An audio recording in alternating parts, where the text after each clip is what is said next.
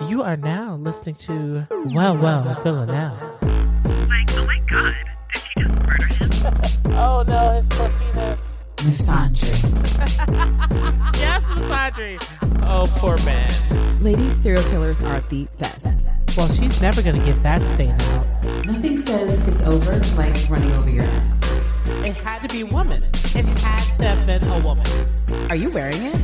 Wait, how big were her breasts?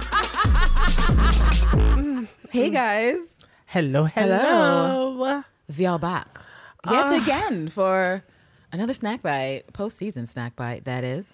And some of you, I'm sure, are already aware why we are here, why we are back, What- taking some time. What dare disturbeth our slumber? What dare disturbeth the fandom? Right. And that is some motherfucking some motherfucking news. Some motherfucking articles came out that have sent a section, a section of the fandom into peril and despair. But we're just trying to you, you know what guys? It's pride. So I feel like last time we talked about this, we said we had that disco vibe where we were like, yeah, things can be a little rough, they can be a little stressful. Things but can be a little stressful. They're also super fun. And that's disco. Hey. hey. Hey. Terrence is shimming his shoulders. But listen, you guys, why the fuck are you reading those damn articles? Why the fuck are you reading those articles? Literally, the season just ended, but it's also just starting in the UK. Gotta give a chance. I didn't know if you're gonna do your lives after it. So, with that being said, you guys, like, at least half of this shit is gonna be clickbait, right? Just enjoy the ride. No, but seriously, just enjoy the ride. Because people gonna be out here saying some shit sometimes, some weird shit that maybe seems like, oh, what was that about? But it was probably, more than likely, misquoted. it No. was a misdirection. And if you're wondering for the listeners out there who have not had their day ruined by the Gay Times UK article that was sent to us about eight times over the social medias by different listeners, that was a trash fire of an article. it was. But you know where you should be directing your anger to, your disco anger, to that motherfucker responsible for it. What was his name, Terrence? I had it queued up, but I lost it. I'm pulling up my mentions. It should be rather often in your mentions, actually. Ooh. The name was W.J. Connolly. William J. Connolly. Why do you hate the gays, William? Why did you set the fandom ablaze with your bullshit, William? Yeah, that was my bad riff. Oh, look at that waveform. Well, I like the riff. The riff is fine. no, but really, William, What's up with that? what's your fucking problem? What the fuck you doing? Why the fuck you playing these games, William? Taking quotes out of context, don't even have a leading question. What the fuck? What the fuck? What the fuck, William? It's not good journalism. It's really bad journalism. And you ought to be ashamed of yourself in the month of the gay. And you are the editor of a gay publication. What the fuck? So Might here's- as well be comicbook.com. Yeah. there's no reference for our listeners for comicbook.com, unfortunately, unless you follow Nerd News and know that they will post just about anything. Irrelevant everything. Yes, that's comicbooknews.com. Trash comicbooknews.com. fire. Don't get caught up in the trash fire. Mm, serious Jay voice. Connolly. But before we get into how bad that article was, let's start with the good news. The good news of the article stuff that came out this week for Killing Eve, and that is Killing Eve has closed out its second fucking season with the highest season over season growth of any returning TV drama in three years. That sounds about right because I don't think a single one of us who watch and love the show have been able to shut the fuck up around our friends and loved ones who haven't seen the show and been like, yo, fix your life. What? TV? Watch that shit. TV done right? What? What? It's a thing. It's happening. Entertainment. yes. And so it's saying that here, these press releases that season two of Killing Eve has averaged 1.8 million viewers per episode, which is up 87% from last season where they were averaging just over 900,000. So shout out to everyone who has been participating in just increasing the fervor of the show online with your family and friends, obligating your people to watch it because we succeeded, you guys. We did it! Yeah! I love it. There was also another recently published article in Variety that was entitled Pose and Killing Eve Bosses on Tackling Real World Consequences. And that was another good read if you guys want to check it out. There's not actually any stuff, right, that was relevant to the show per se. I think the showrunner for Pose got a little bit more in, In depth, depth. in Oh, terms yeah. of talking about the process of writing for the show and understanding the importance of the representation and what they do. But you guys should check out the article if you want to get into a little bit of the headspace of Fennell and what she was thinking about while doing Killing Eve season two. Overall, it's a nice informative read. Yeah, if you're interested fun. in the creative process for some creatives working on TV. But I guess we should just get to what has people fucking stressed out.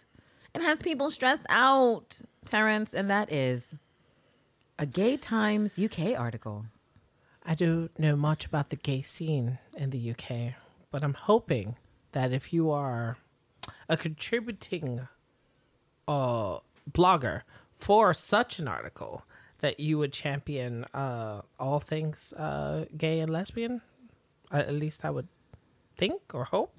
Well, I don't know that the article is not championing all things gay.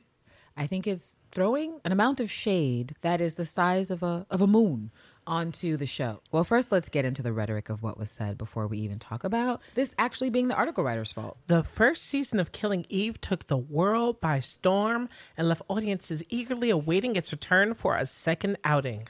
Alongside the dangerous game of cat and mouse between investigators Eve and murderous Villanelle, fans began to question if the show could explore the sexuality of its leading ladies.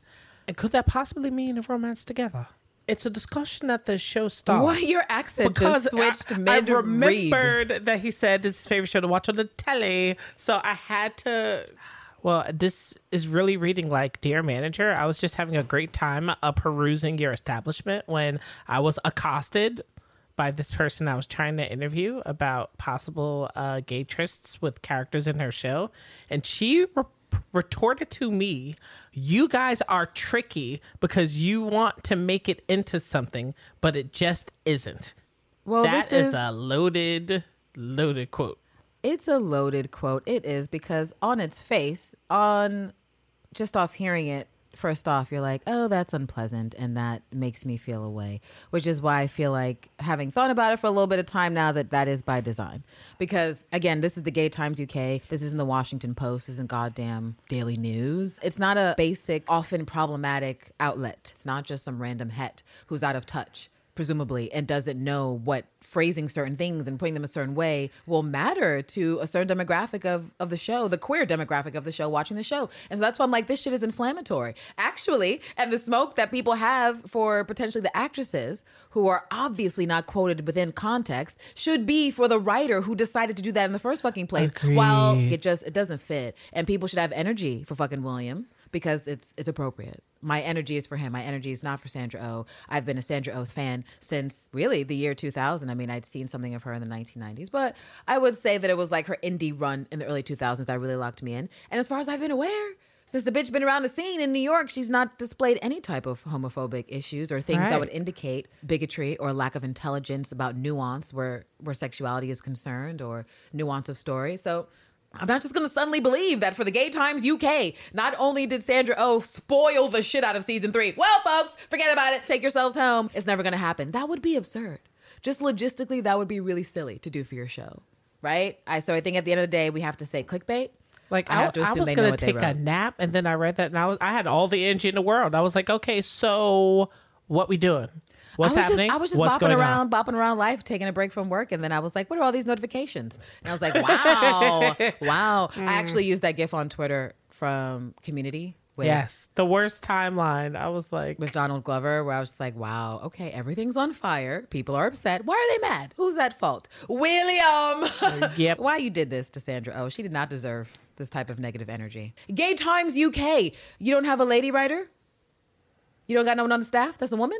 Right. I would have loved. A would have loved to see a woman, a queer woman, interview over the phone or Skype, whatever, however this happened, Sandra O and Jodie, and I wonder just in and of itself how that might have changed the conversation. Oh, I'm But- pretty sure a man on the phone would change the tone, especially if he's asking sexual questions. I, I mean, wanna- he was. There is a chance, large chance, that he identifies as queer, but we know that the perceived gender of whoever's asking questions does change responses, and you know that actually brings me to something that I saw some people mentioning, like the male gaze, like oh, the male gaze. You have to be careful of the male gaze and exploitation, and I just think that's a really interesting concept because yeah, there's some things to be said about the male gaze, and maybe if you're talking about Baywatch in the mid '90s or, or certain shows that are exploitative, actually, this whole the whole conversation around the male gaze, the quote unquote male gaze has always been an interesting one to me because it reminds me of what happened to my friend when she was doing her thesis painting before she was getting her degree and she it was a painting that had to do with well it was a painting that featured mermaids or the idea of mermaids mermaids of color ideally off the coast of you know somewhere in southeast asia. And they were on rocks and some of them are in water and as you might imagine the mermaids were topless because they're mermaids and who needs clothes? Who needs polyester? If you're a mermaid. And her teacher her professor was a woman and accomplished. And she said to her, you know, this painting is great, the textures, whatever, but what's up with the male gaze, essentially? And she was like, the male gaze, it's my gaze. I am queer. I enjoy seeing women's bodies and I'm painting them based off bodies I've seen, based off a body that's mine, based off a person I'm attracted to, whatever the fuck. But her teacher was saying that by virtue of these women being naked in this scene, I'm automatically applying the male gaze because of just the history of exploitation and what that means. But I'm like, at what point are people going to start to acknowledge that a beautiful woman, an attractive woman, and a woman that creates arousal or interest is not just for men. If you see an image with a woman and it seems kind of sexy, you're like, for the male gaze. That's problematic. That's super problematic, especially if some of the creatives behind said thing are women themselves. That's not to say that there isn't a conversation to be had about internalized misogyny and pick me's and all that. But, but, but just because something is salacious and sensual or overtly sexual in terms of like here are these body parts, why must we always default to the male gaze That is when there's plenty of bitches who find other women attractive and are interested in seeing women, women's bodies, women's whatever. Like it's it's real. Well, I think um, there's an issue with uh, centering and championing the gaze of a female who likes a female, only because it doesn't read as the norm. We were talking, mulling over the male gaze, and Oh, yeah, so the male gaze, why uh, is it somewhat? Why why is it the standard? Why has it been? Why is this something that we need to watch out for, look out for? Why even treat it as a factor, especially when it comes to a show created literally by a woman, starring women, directed, show ran by women. And so really that to me comes from assumptions. That if you see a naked woman and you're like, well, she's naked, I feel a way. This is exploitation. It's got to be the male gaze. That's not what works for me. I don't like that. I, I don't like it at all because it's inaccurate at the same right? time. Why? suddenly- Why? Yeah. Why even consider the male at all if there's not a male on screen? I mean, for all we know, this scene that we're talking about that's baiting someone is probably baiting the woman who likes women. Uh, if there's no conversation about a man happening at that time, we you know like the Bechdel test, like Mm-hmm. it. Sometimes men are just not a factor, and that's okay. Actually, more often than not, it's more than okay. So you know, we could just have more of that. We'd appreciate it. We just need to throw out these archetypes of yore because they don't always apply. And as we get into more nuanced and ultimately subversive media and content that more and more will feature queer characters in a space that isn't like, oh, we're ready to U-Haul and have babies and be an absolutely monogamous, dedicated, healthy, a couple to look up to. You know? So we hope uh, by the time you get this episode, there's a I don't know some answers, an, an addendum, some sort of apology. I don't even think there needs to be an addendum. I really don't. If anything, from William. I, Yeah. That's why I'm saying fans who are upset do not think that suddenly you've seen a new side of Sandra Oh, that's absurd. This is clickbait. But also, how can you even be concerned when all of the the promo for Killing Eve season two in the UK is so freaking It's gay so that they didn't even bother with that shit across the pond? They knew They we weren't bother. ready. Has anyone seen my girlfriend? Have you read all, read all those like little boards? And then the one with the phone number. Well, No, oh, actually, yeah. there's a. I it's I thought you were special. them. So there's ones like, "Have you seen my girlfriend?" I thought you were special. And then there's looks like it's in handwriting saying, "Villanelle, this needs to stop. Call me." And there's a number. And if you call that number, this is what you hear.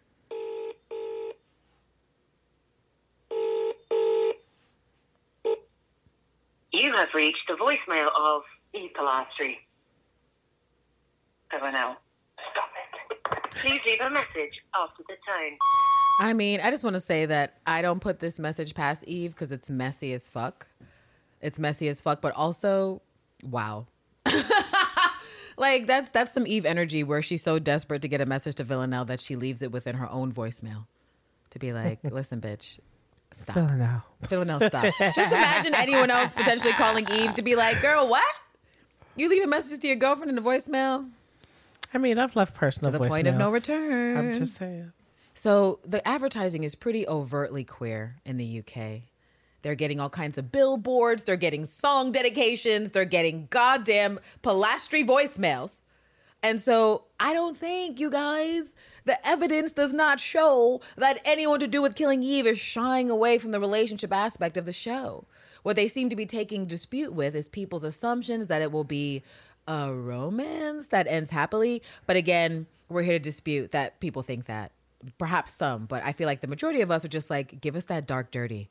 Give us that deep dive into tragedy that we're looking for with these two women who have so much chemistry and volatility built up between them that it is intoxicating to watch. Romance, I don't know why people keep trying to define it as some sort of cutesy thing or Ross and Rachel thing. Ain't nobody said that. Nobody said anything about a traditional cutesy romance. But also, we're not interested in that whatsoever. We're interested in the dynamic between Villanelle and Eve, period, and how that goes and what it leads to with regards to the evolution of their specific characters and characterizations. But I wouldn't say that I'm looking for some Nicholas Sparks hmm. motherfucking ending for these bitches because in general, I don't watch those endings. It doesn't matter if it's a het couple or a queer couple. The likelihood that Candace is gonna want to sit down with some little house on the fucking prairie shit, unless I'm watching it with my mama, it's a no. It's a hard and fast fucking no. I like the edgy shit. Yeah. So if we could just stop assuming that we want, I don't know, like you said, Lifetime, Nora Roberts, or like whatever they think this is like some Disney fairy tale thing. Just look at the wordage here. And while any hint of a romance between the pair is off the table, como, how is that the case? When the whole show is about a type of romance, and really, I just want to get to the heart of what is a romance. I mean, romance in and of itself, like we said, does not indicate softness. It does not indicate health. It does not indicate a lack of toxicity.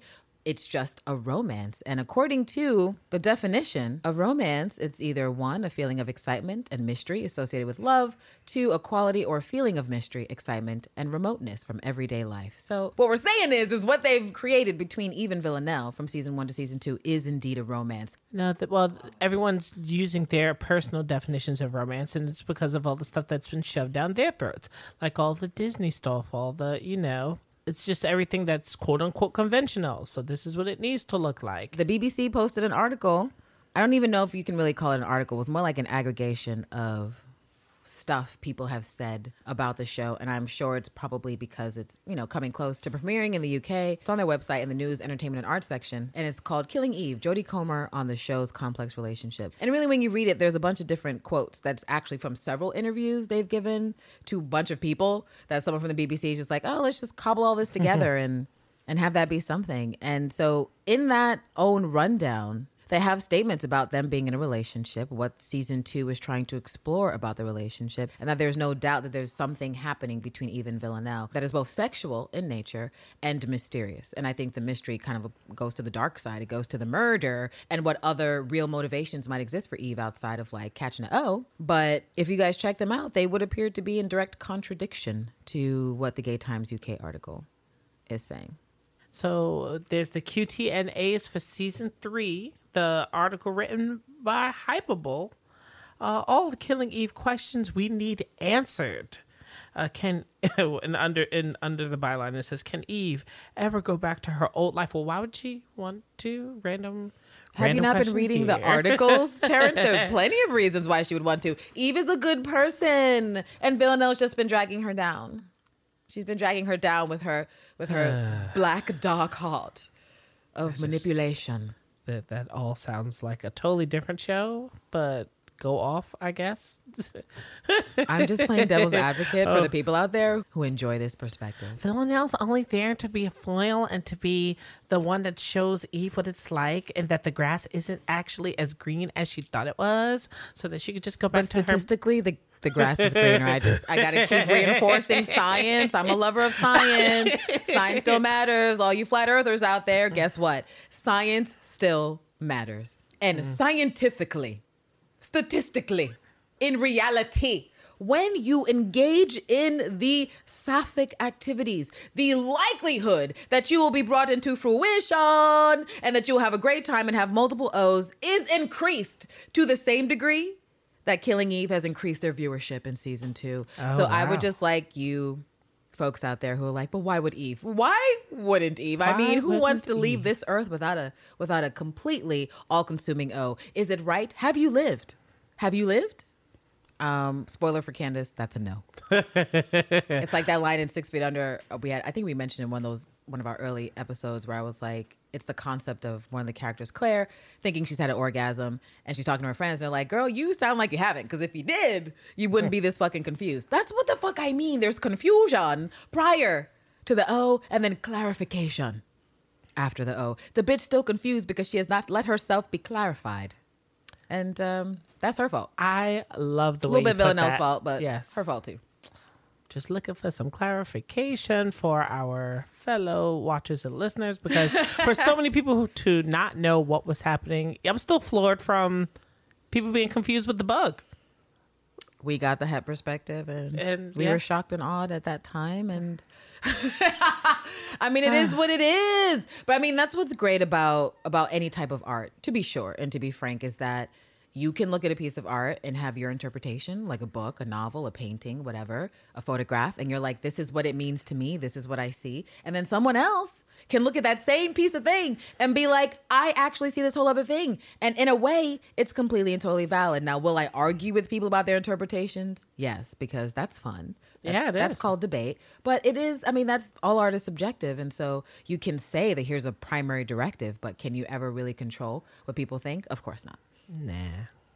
All right, so getting back to this Hypable article, it oh just you could just run through their little list Yeah. Um. So the first thing is it's asking. The big ask is, uh, what was Eve recruited for? I mean, and then it's basically murmuring catch over. bitches fuck bitches i'm Right. sorry Well, is that like- not mature or I mean, I feel like you know what? Yes. I mean, probably uh, Carolyn was like, you know, you have potential to maybe one day be added to my rotation with the right grooming or whatever. oh my god carolyn's hotation you know I what i'd take it You never know. I would take that Carolyn Hotation dump. And you know, it would be on the same level of angsty sex as Villanelle and Eve because Eve has a lot of pent up feelings, upset feelings. But like Villanelle, I feel like Carolyn would put that work on Eve because Oh, she's yes. got all those years. You know what I'm saying? And that's what's attractive about dating older women or like MILFs, I guess. Not that a, an older woman has to be a MILF per se, but just that whole dynamic is that Eve, she gonna take you to school and to church. right. She's gonna be like, I'm gonna show you the J money or like whatever it is. It's gonna be a lot. might be more dangerous than a Villanelle. Actually, yeah. Oh, I'm just saying that. I'm sure Carolyn got that smoke. she got that sexy smoke. You know, Eve. Oh, in my younger days, I was known as the grasshopper. Like, Why the fuck would you say that? what? What? I mean, I was thinking of a species that sort of, when they were finished with the male, they wouldn't always survive. I was thinking that was grasshopper. Maybe it was more I think like you're talking about a praying mantis, Ooh, praying mantis. a bug that, Yeah. a black widow, right? Exactly. You want one of them insects that got no chill. Oh, I like those answers. And then the second question is, who does Constantine really work for?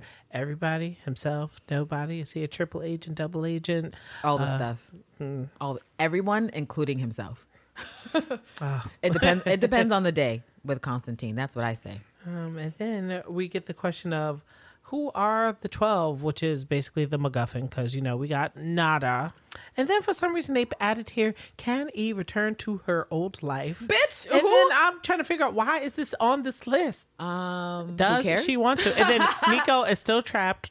I mean, actually, I do care because you know I want that evisceration Oh, yeah. scene. I want Nico to be like, never gonna get it. We're done. This is used up. Like everything you thought you had here is now over. I'm gonna learn to move on with my stash and a new woman because you've so thoroughly traumatized me, you and your girl. Rather, I be barren than to consider spending another day, another moment in the same space as you. But what I want, my inner Polastri wants Nico to then now be obsessed with Villanelle. Stop it. Cut it out. Everyone, disregard pretend like you didn't just hear what Taryn said because it is irrelevant. I no You would forget your captor. no You would forget the person who locked you in no bitch. I a would storage leave. container. I would be in the Bahamas. You I would lock- leave. Oh, you you think him low of pride? Like he doesn't have anything to prove that he doesn't want to try to get her back. I don't try know to why get her he back. would get an obsession with Villanelle for what? What is that going to do for him? She better with the strap. She better with all the stuff. I don't understand yes, why the she's obsession. better. But why would he obsess? At what point would that make sense for him to be like his wife? He doesn't have those tendencies. He needs to just be one and done. Like you killed my Gemma. I didn't think I was going to have a relationship with her, but she was my friend. She was my work wife, and you killed my work wife. So that has to affect him intensely because Gemma has been someone he's been reaching out to for a decent amount of time. And now that his friend is gone, even if he wasn't going to take that friend to the next level, like he indicated with Villanelle, she's still gone. And he needs to be proper fucked up off that shit because he's not Eve. He's not someone who can just disregard someone onto the side and it's fucking fine. It matters to him. And so I feel like he needs to see his wife clearer than ever in a way that doesn't allow for love. Where he was like, I still love her. She's my wife. He needs to get to the point of, no, I don't because she's a fucking monster. Or even if I do, mm. I don't want to because she's a monster and I'm not going to give in to these feelings of, of love and romance because she uses me. And he would be correct. She's not a good wife. She's not an honest wife.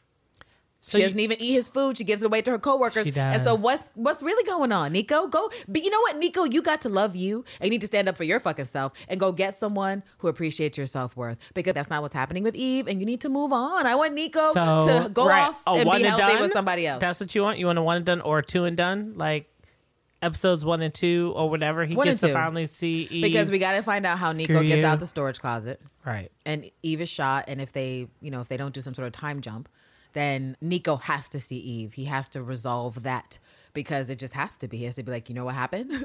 Gemma, Gemma's dead, Eve, and it's your fucking fault. Even though Gemma being dead is also his fault because Oh, yeah. way to fuck up the answers, it is entirely Eve's fault, really, because Villanelle was brought into the orbit by Eve. And even though she knows how dangerous Villanelle is, even though Constantine was like, remember the Alamo, remember Anna, she had no concern for Nico. Where was the private detail? Where was the security? Oh, uh, he Remember, she was like, phone. I need Yeah. security. That was in episode two, episode one and two. Where were the security at? What happened to dude? What was that dude's name in the kitchen? Right. Who saw the fight? We ain't never see him again. Yeah, no, they had the like, fight and he disappeared. So I don't know. See, she want Nico to be on some. I wish I was as good at sniffing out psychos as you were. Then maybe we'd have never got married. That's what she wants. She she wants evisceration for Eve. Oh me? Yes, you. That's not. That's not. That's not good enough. Oh, see, I she want- wants it. See, right? She wants it cut through. Yeah, I want that evisceration. I want that that intense dark energy. As I mentioned, the girlfriend experiment season two, on the one half of the story that involved the the two women dating, it there was some pretty intense evisceration and it was not pleasant to endure as a viewer, but that doesn't mean I didn't enjoy the ride of complicated fucked upness that was involving three women. Okay, here's a mm. sex worker, here is the person paying for services. Are they developing something? Here comes the rogue ex, who is also a woman coming in. And now the dynamic is super fucked up. What's going on? Bitches are dropping to their knees. I mean, if you want to see multiple bitches drop to their knees and be like, well, well, well, you can check out the Girlfriend Experiment season two. I warn you now. If you're looking for a happy ending, bitch, Oh, do not. If you're looking for something not toxic, bitch, that's not the show for you. I forgot my point of even bringing up that story. It's gone.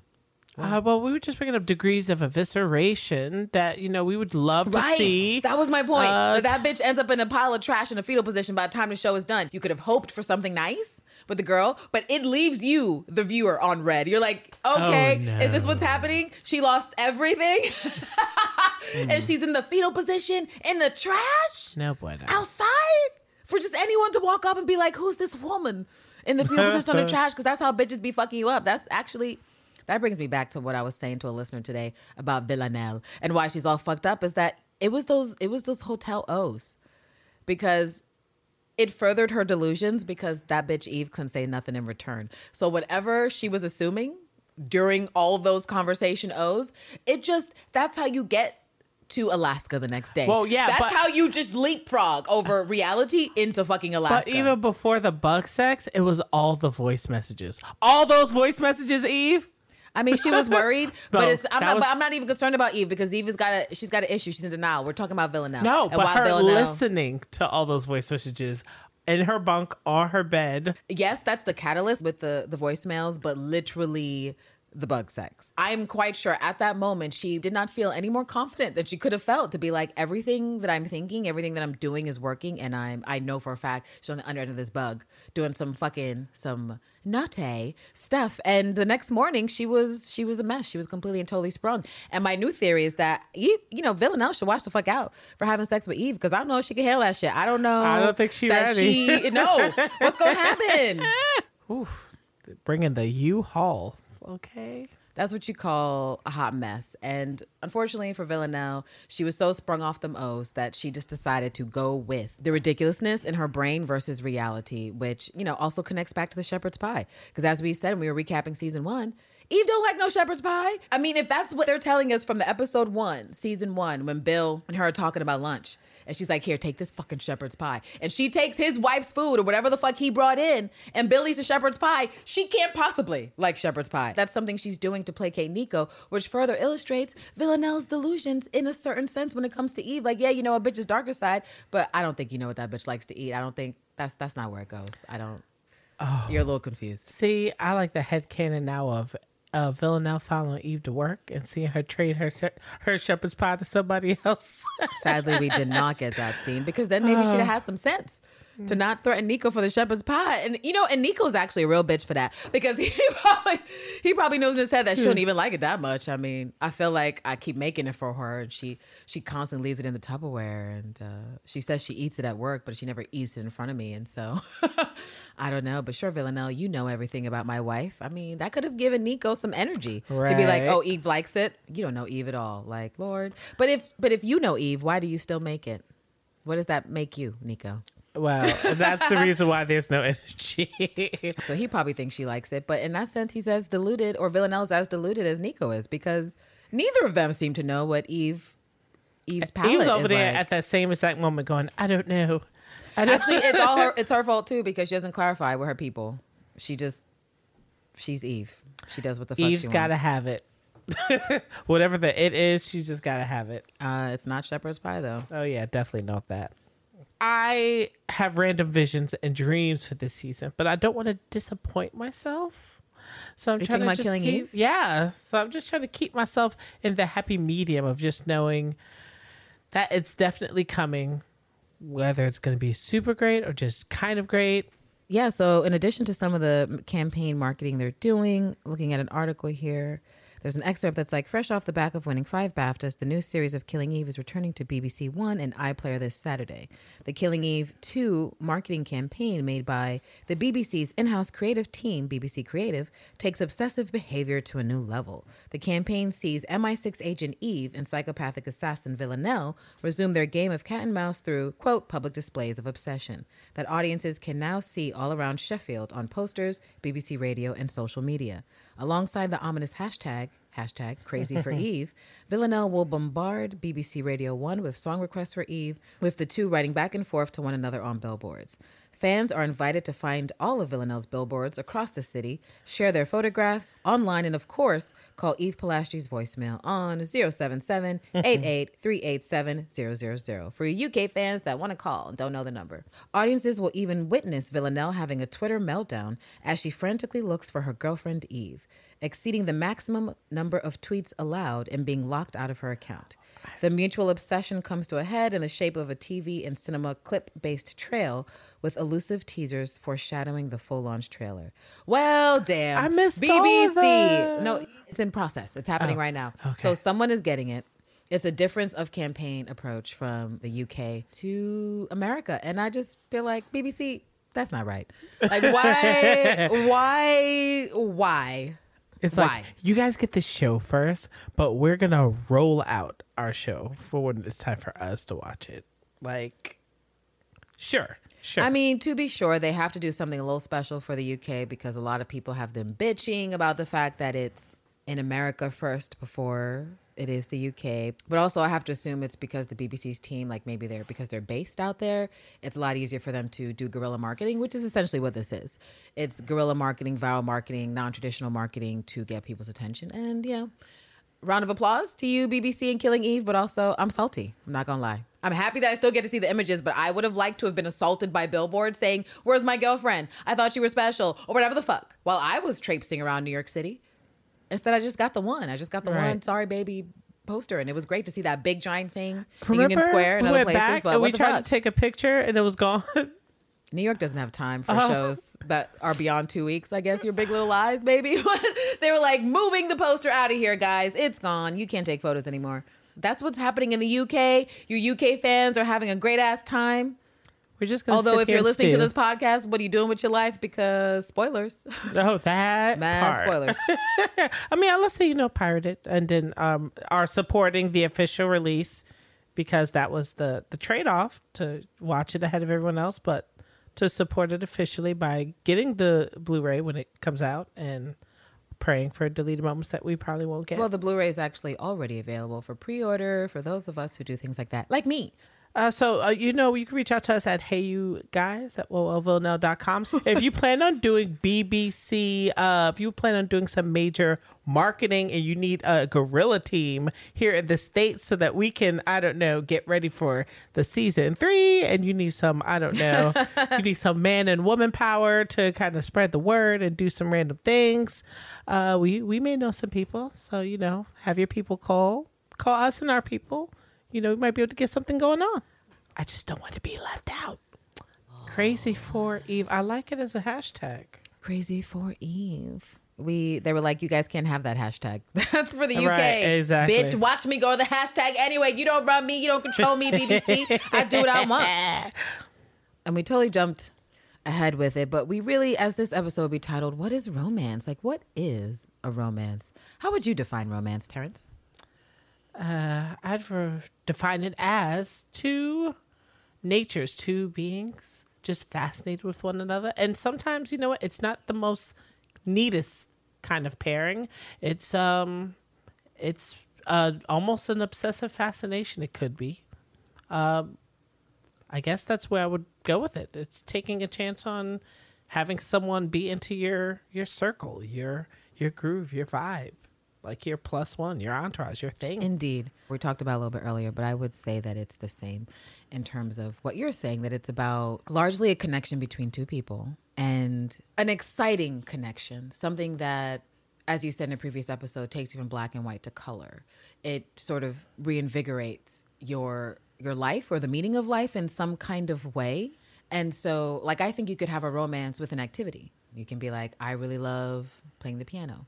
Playing the piano is a is a romantic situation for me because I am completely enamored with how the keys feel, the weight of pressing down a key, using the pedal, tempo, all these fucking things. And you can extrapolate that to any fucking activity. Oh, playing a sport, I don't know, painting, Right. Any sort of thing that you can have a sort of connection with. And so that's not to say i mean because i i think rhetoric is super interesting and especially for english there's so many ways to say things that for romance to be seemingly used by people is just like this one dimensional idea of like well if you say romance you must also mean square or you must also mean typical or heteronormative or all those things. It's like no, No. romance is the situation and then whatever happens adjacent to it or parallel to it that's what adds the color and the fullness to the romance or or describes the romance. What kind of romance is this? Is it healthy? Is it not healthy? Is it obsessive? Is it not obsessive? Whatever the fucking details are that's how i feel about romance as well. And i mean I'm just gonna say right now, I feel like it, at this point it should be pretty obvious about me. But I like a good tragedy. I like some good angst. I love the opera, and I used to go to the opera all the time. And I just I love melodrama and tragic melodrama. It's why I enjoy so many plays. I mean, one of my favorite plays where I can almost recite it from memory, you guys. That's Who's Afraid of Virginia Woolf. And that that play is a play of evisceration. It's a play of I am tearing you down in the most beautiful way possible. I'm not even using a cuss word. I'm just using linguistics. I'm using my vocabulary. And so for me, it's not about having a romance that is, as I said earlier, a Nicholas Sparks romance or whatever lifetime movie, because I actually reject those 100%.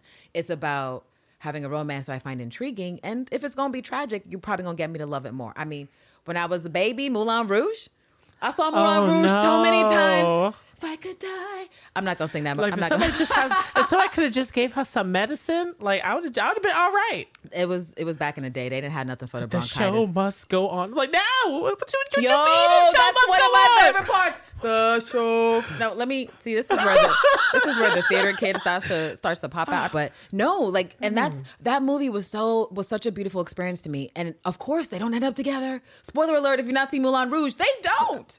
Something bad happens, Nicole Kidman. It is not. it is not what you want. We got Toulouse singing all drunk in the corner on the top of the fucking roof by the time the movie's done. But it was such a beautiful experience because you get what you want. You get passion. You get resistance, obsession. So, guys, I just want Shakespearean romance. It's okay. These bitches don't gotta live. I literally said an episode ago they could shoot each other while the schmang happens, and it would make sense to me in a certain kind of way because I fully expect mutually assured destruction. Like either I have to take you out because I just cannot stand stuff, or people have to take us out because now we've linked up in some fucked up sort of way, and people are like, no, no, no, no, no, no, no, no, no, no. Uh, what is this? Assassin bitch squared? Fuck that. We have to stop these hoes. Oh yeah, poor Martin. So you, you're just gonna take one obsessive psychopath and put her in the same room in the same car for two and a half hours with another obsessive psychopath and just hope for the best. is, is, was that the plan?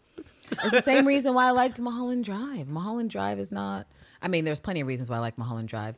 Aesthetics, acting, all that kind of stuff, mystery, surrealism. Those are all things that appeal to me. But as I mentioned before, Naomi Watts playing that what is ultimately a super tragic and fucked up role with a woman she's entangled with. What most intrigued me about that masturbation scene, and I don't know, you can correct me, anyone in the room who might know this might not be true, but I cannot think of another film, and I have seen a lot.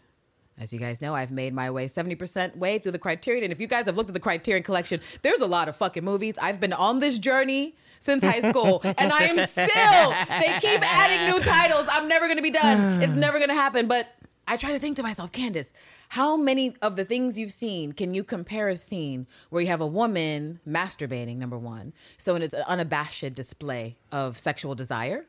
And then you have the fact that she's masturbating about a woman. And so that's unabashed display of atypical sexual expression in terms of a woman wanting a woman. And then three, you have this like this despair and this degrading thing attached to what is normally supposed to be a pleasurable situation. Actually, in a way, this applies to even Villanelle in a certain shade because it's like she's having, you know, hate sex with herself. She's like, I, I love this woman. I want this woman. I can't have this woman. I hate the fact that I still have all these other affirmatives want, love, need, can't have and the can't have is resulting in this actual abuse of my own nethers because I'm so angry, but also so desperate for this Oh, And I can't not imagine this toxic woman that's in my life. I mean, just from a film lover's perspective, interesting women perspective, I was like, I've never seen this before. I've never seen anything like this on the screen, and I'm pleased to see it. Had nothing to do with the. Of course, those bitches. Those nothing can work out for those bitches. They basically tell you that bitch Betty, she's in a fantasy hoe. You started the movie thinking she was in a healthy relationship, and now you see that this Nope. bitch is actually in a dirty apartment. She got dirty underwears on, and she's angry masturbating. Things have gone left for Betty.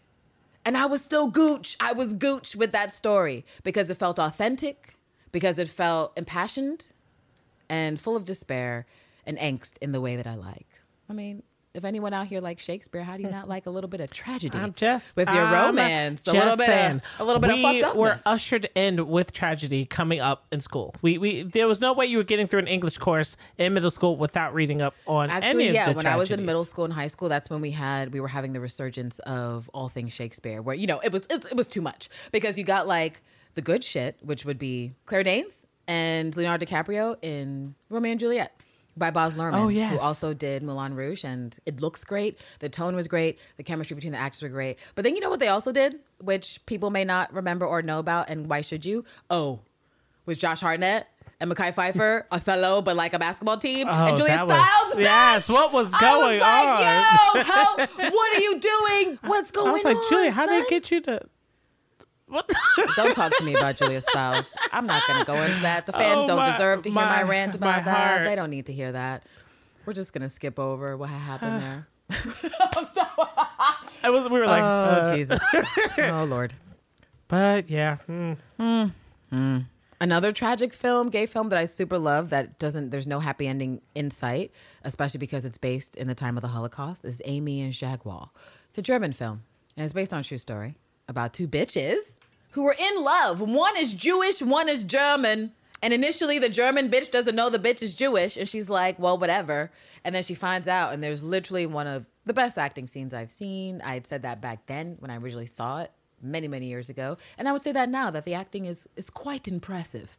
And it's a horrible film in the terms of how it makes you feel at the end. But the journey, the journey that you have with the characters is what is worth it. And that is what I want to keep stressing with Villanelle and Eve. The journey, the journey is what I'm having fun with, not the destination necessarily. So again, I just feel like guys, we're here to to say calm down and to rejoin the disco because It's World Pride NYC. It's literally Pride Month. It's June. It's June. Are you really gonna let William take you off your happy vibes, ladies and friends? What did we say? Revisit your favorite scenes. Revisit your favorite scenes. We said watch the door O's. Watch the door O's, yeah. Never forget how Eve described Villanelle to the sketch artist. That shit was super gay, super gay. It didn't make any sense, even to the artist or Bill, who was like, I see you. I'm a queer and I see you. My gaydar is live. And if mm-hmm. anyone would have an accurate gaydar on Killing Eve, wouldn't it be Bill? Don't mess with Bill. Even though Bill's dead, Bill's dead, Bill's dead. she had cat-like features. She really did. So what we're just trying to say is we wanted to come and say to you guys, don't lose your disco. Don't lose your gay happy feels in the month of Pride. Don't lose your optimism for killing Eve. There's no reason for that. Blame William. Screw off, William. Don't let him steal your O's. Well, don't let him steal Eve's O's because that's what he's trying to do out here in these streets. Is act like those O's never happened. And they happened.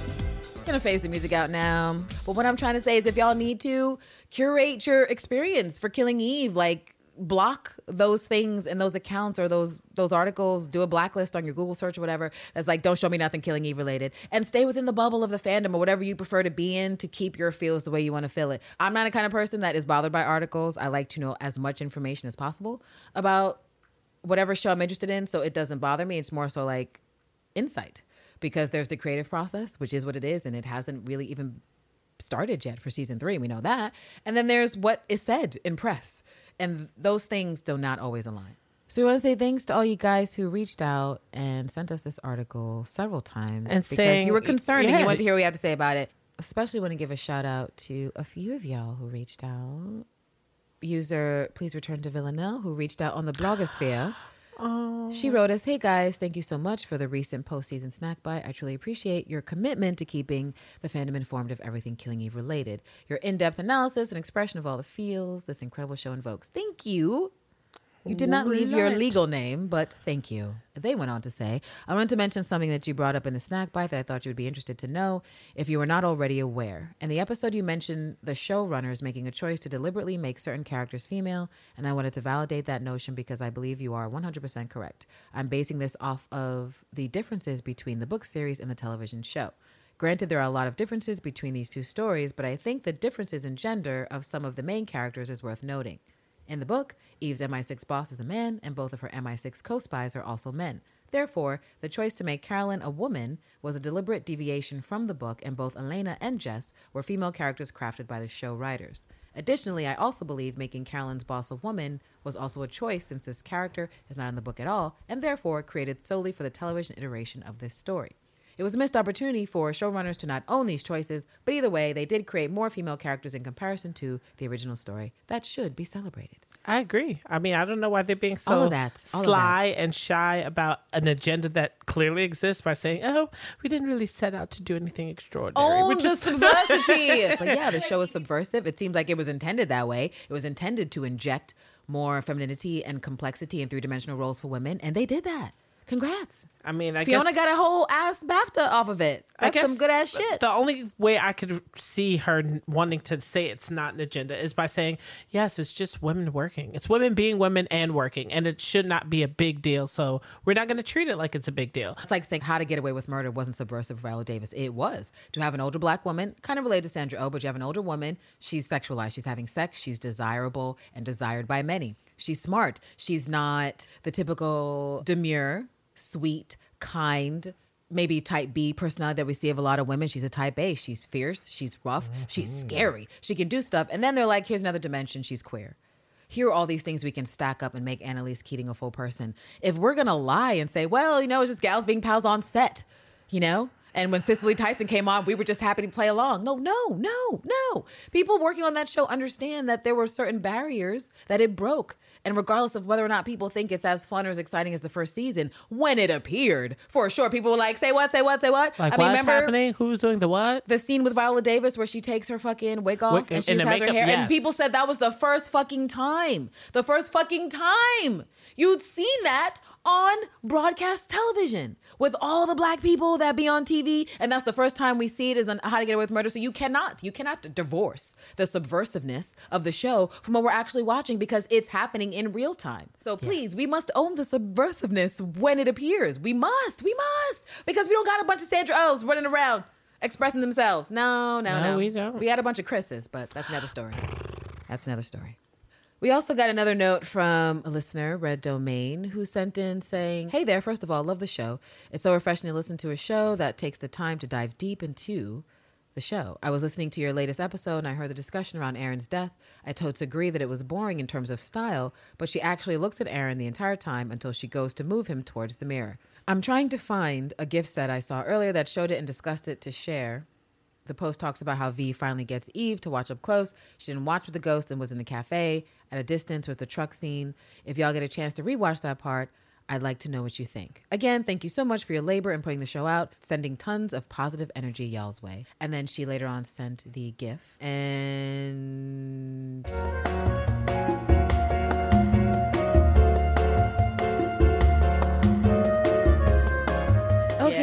So we thought, I mean, it seems like in the GIF, she ultimately has a quick look at Eve, and that's what it is. We just rewatched the scene. I love Eve's face there. It's, she's searching for the right reaction. Of course, she doesn't stumble She's across glitching it. out her own with her faux empathy. Like, Yeah. what is the appropriate response? I mean, I still maintain. Thank you for sending us that info and that Villanelle does glance at Eve. But I guess what I was talking about, what I was referring to when I wanted to see more of an eye communication between them was a callback to episode was it six when Billy Oh. threw Yes. homegirl under the bus and was staring at Eve the entire time. She was like, watch this. That was interesting. but well that I mean, so so that moment really wasn't all about Eve. It wasn't because if it was, they would have shot it as such. Instead, it was about other things, about ending Peel, about Villanelle's need to end Peel, because she looked at that life drain. She was like interested, interested to see it go, which considering all the energy he had for her in the previous days, no matter how many impeccable mom fashions he gave her, she still was like, I'm gonna get you, bitch, and I'm gonna enjoy getting you. So I understand why they did it that way. I'm just going to be on the side of I wish Aaron Peel's death was more extravagant and I wish that it was more personal and intimate with Villanelle and Eve. But that could also mean that that type of scene is being saved for down the road. If Eve goes down the the dark Eve path that we want her to go down, then that's something in the future that they will kill again together, and it'll be a, a strong contrast between what we saw this season, where Eve is unsteady, she's unsure, she needs help to get her shit together, and maybe by the time we come to another mutual killing, or they're both in the same place as someone's getting dead, that Eve's assuredness, the way she was like, "Let's go now, Villanelle," which girl, what? Hopefully, she'll have that same energy for the murder, Yeah, but it'll be not just for Villanelle when she's being bitchy, but But uh, Villanelle will be like, but Eve, I wanted to watch. We don't have time for that. Let's go. what the life drain? no, it'll be Eve committing the kill, confirming and committing, and then Villanelle saying, "But Eve, I wanted to watch."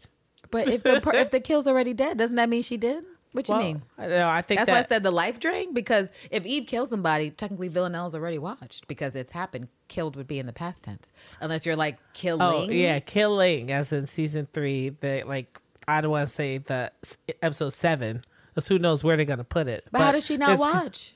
How does she not watch? Is what I'm asking. Like, what does she not see? Because whether it's a stab, a gunshot, an axe, poison, she has to see it in oh, process if she's of it, there to be like, I want to watch. that That's why I'm like, life drain, the life drain. I mean, unless she gets caught up with some other bullshit. Like we don't we don't know. How do you kill someone and not watch though? That's what I'm trying. like it's That's what I'm trying to say. How does that happen? Villanelle's kill. It's Eve's kill. Yeah, but I'm I'm suggesting a scenario where they're back in the same room for whatever reason. There's someone to die, and I'm saying that I would prefer for the energy to not be uneasy or confused or what's happening, but for Eve to be fully in her dark energy and have that same rudeness she had for Villanelle when she was like, "Let's go for the actual kill." Here we don't have any relishing. They don't sit in it. They don't like nothing happens. We move very quickly out of the Aaron Peel situation. Where with the Raymond situation, there is some resting in the moment, and I suppose maybe that's pacing. Although the pacing did feel a little weird for me this episode. I'm just saying the next time there's a dual murder, I do believe they would both be in the same space where a murder happens. Who was responsible for said murder? Maybe it's Eve. Maybe it's both at the same time. But I would just like for her her actual emotional and physical energy to be aggressive, not confused, not in a defensive position or unsure position, but an aggressively murderous position. Oh, the rise of Dark Eve. Okay, I like it. It's rising. And that's what I want. Don't give me whack ass Eve going back to Nico and, and shepherd's pie she dislikes because that would be annoying. I mean, but she can't. I mean, well, the only way for you to get what you want is for her to try to go back and then to fail, like fall on her face, fail miserably, Fell miserably at what? trying to get back At what? at Nico, like trying to go back, like trying to return to whatever she thought she had, and then Nico. But she didn't have Nico "Well, when she left. So how she gonna have true. him when she go back? I mean, in that sense, she's just as deluded as Villanelle, which we said if she, oh, I'm going home, you have to be completely on the ridiculous lane because of let's go to Alaska without papers and whatever and just fucking be murder wives. Like it doesn't make any sense, girl. On top of you were like, I hope you like missionary. You created a really rude scene in Gemma's house. Oh, you like did. that I hope you'll be happy together. Like those are some those are some finality words. You know what I'm saying? Like you could see each other in the grocery market and be like, "Oh, hey," but really it's already done. I hope and realistically, I'm like Nico don't love himself if he goes back with Eve because there's no verifiable reason why he should get back with Eve. She's treated him like shit. She's completely ignored him. She's only hopped on his knob for proxy. And then she talked that shit about his perky friend who he was inappropriately staying with. You definitely It were, was Nico. That was definitely inappropriate. However, that was his work wife, which means she was a good friend. And so, how do you, if we're gonna suggest that Eve was fucked up off Bill and Eve don't barely got no empathy, what about Nico, who's supposed to be a normal?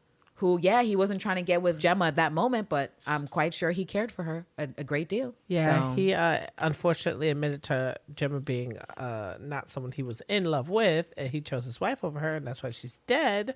But yes, the what happens to the neurotypical when they lose someone close to them, like their work wife? Yeah.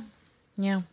Yeah. I just don't think there's any place for Eve to return. And that would be the extraordinary writing and me having to stretch my imagination is to think that Nico would somehow be like, Yes, Eve, I'll take you back. That relationship can't work. At the very best, it could maybe work with therapy, but we all know. Eve doesn't listen to anyone. She's gonna go to a couples therapist, like, yeah, the fuck right. That's not happening. No, it's not. And she hasn't figured her own shit out. So no, you need to leave Nico alone. Let him try to go be healthy and free. You want to be fucked up in your little fucked up murder life? Then that's you, Eve. Stop obligating other people into your shitty fucking circle whose lives you destroy. You got mad bodies, Eve. Mad She bodies. does. And you know what other bodies you could give her? All the bodies Villanelle is gonna drop because that bitch broke her feelings.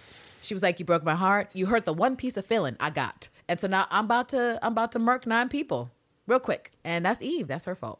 She didn't care, but she don't care about nobody that's not herself. So am I shocked? No. we also had a message from one of our fave listeners, Kiko Blue, who who was saying hi and also had a curious note about what we were discussing in the last snack bite about psychology, sociopathy, psychopathic traits, and all that stuff. And oh. yes, and she wrote in that her wifey is a psychotherapist and that they have several psychiatrist friends and they've asked them what the difference is between psychopathy and sociopathy. And they say the differences are minor and basically academic, which makes sense for a lot of stuff we've read, and that in real life wouldn't make much of a difference. Thus, the interchangeability of the terms.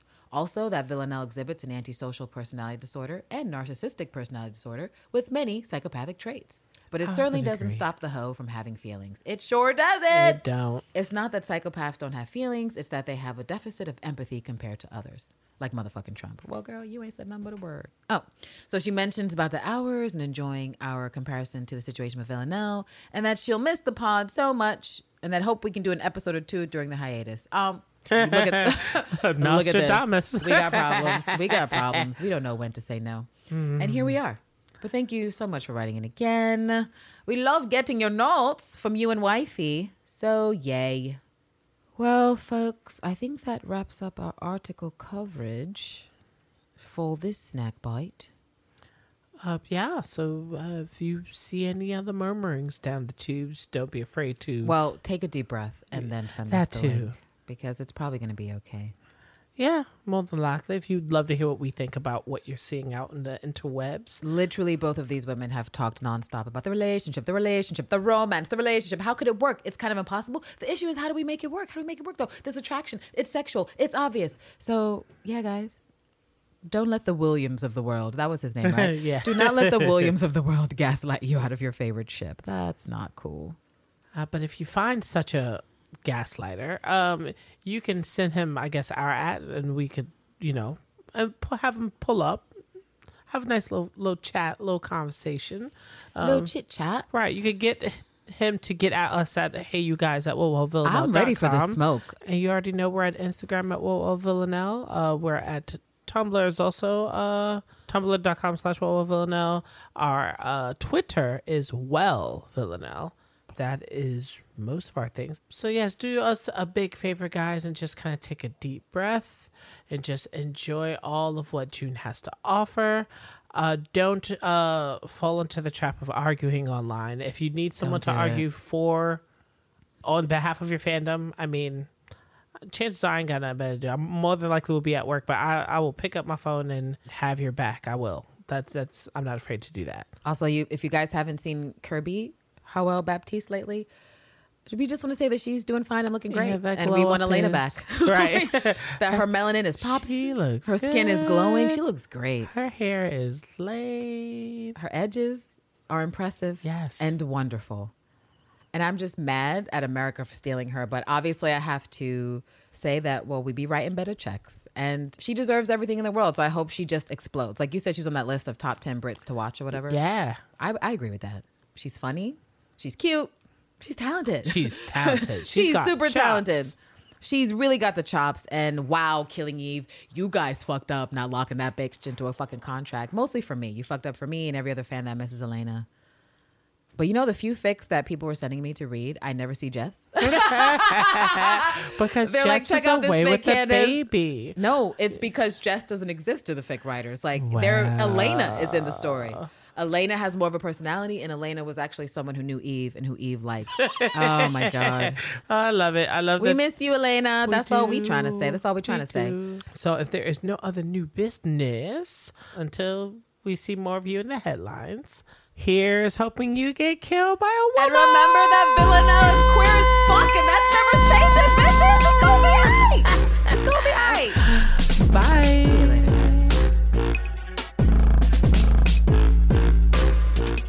Totally Murder.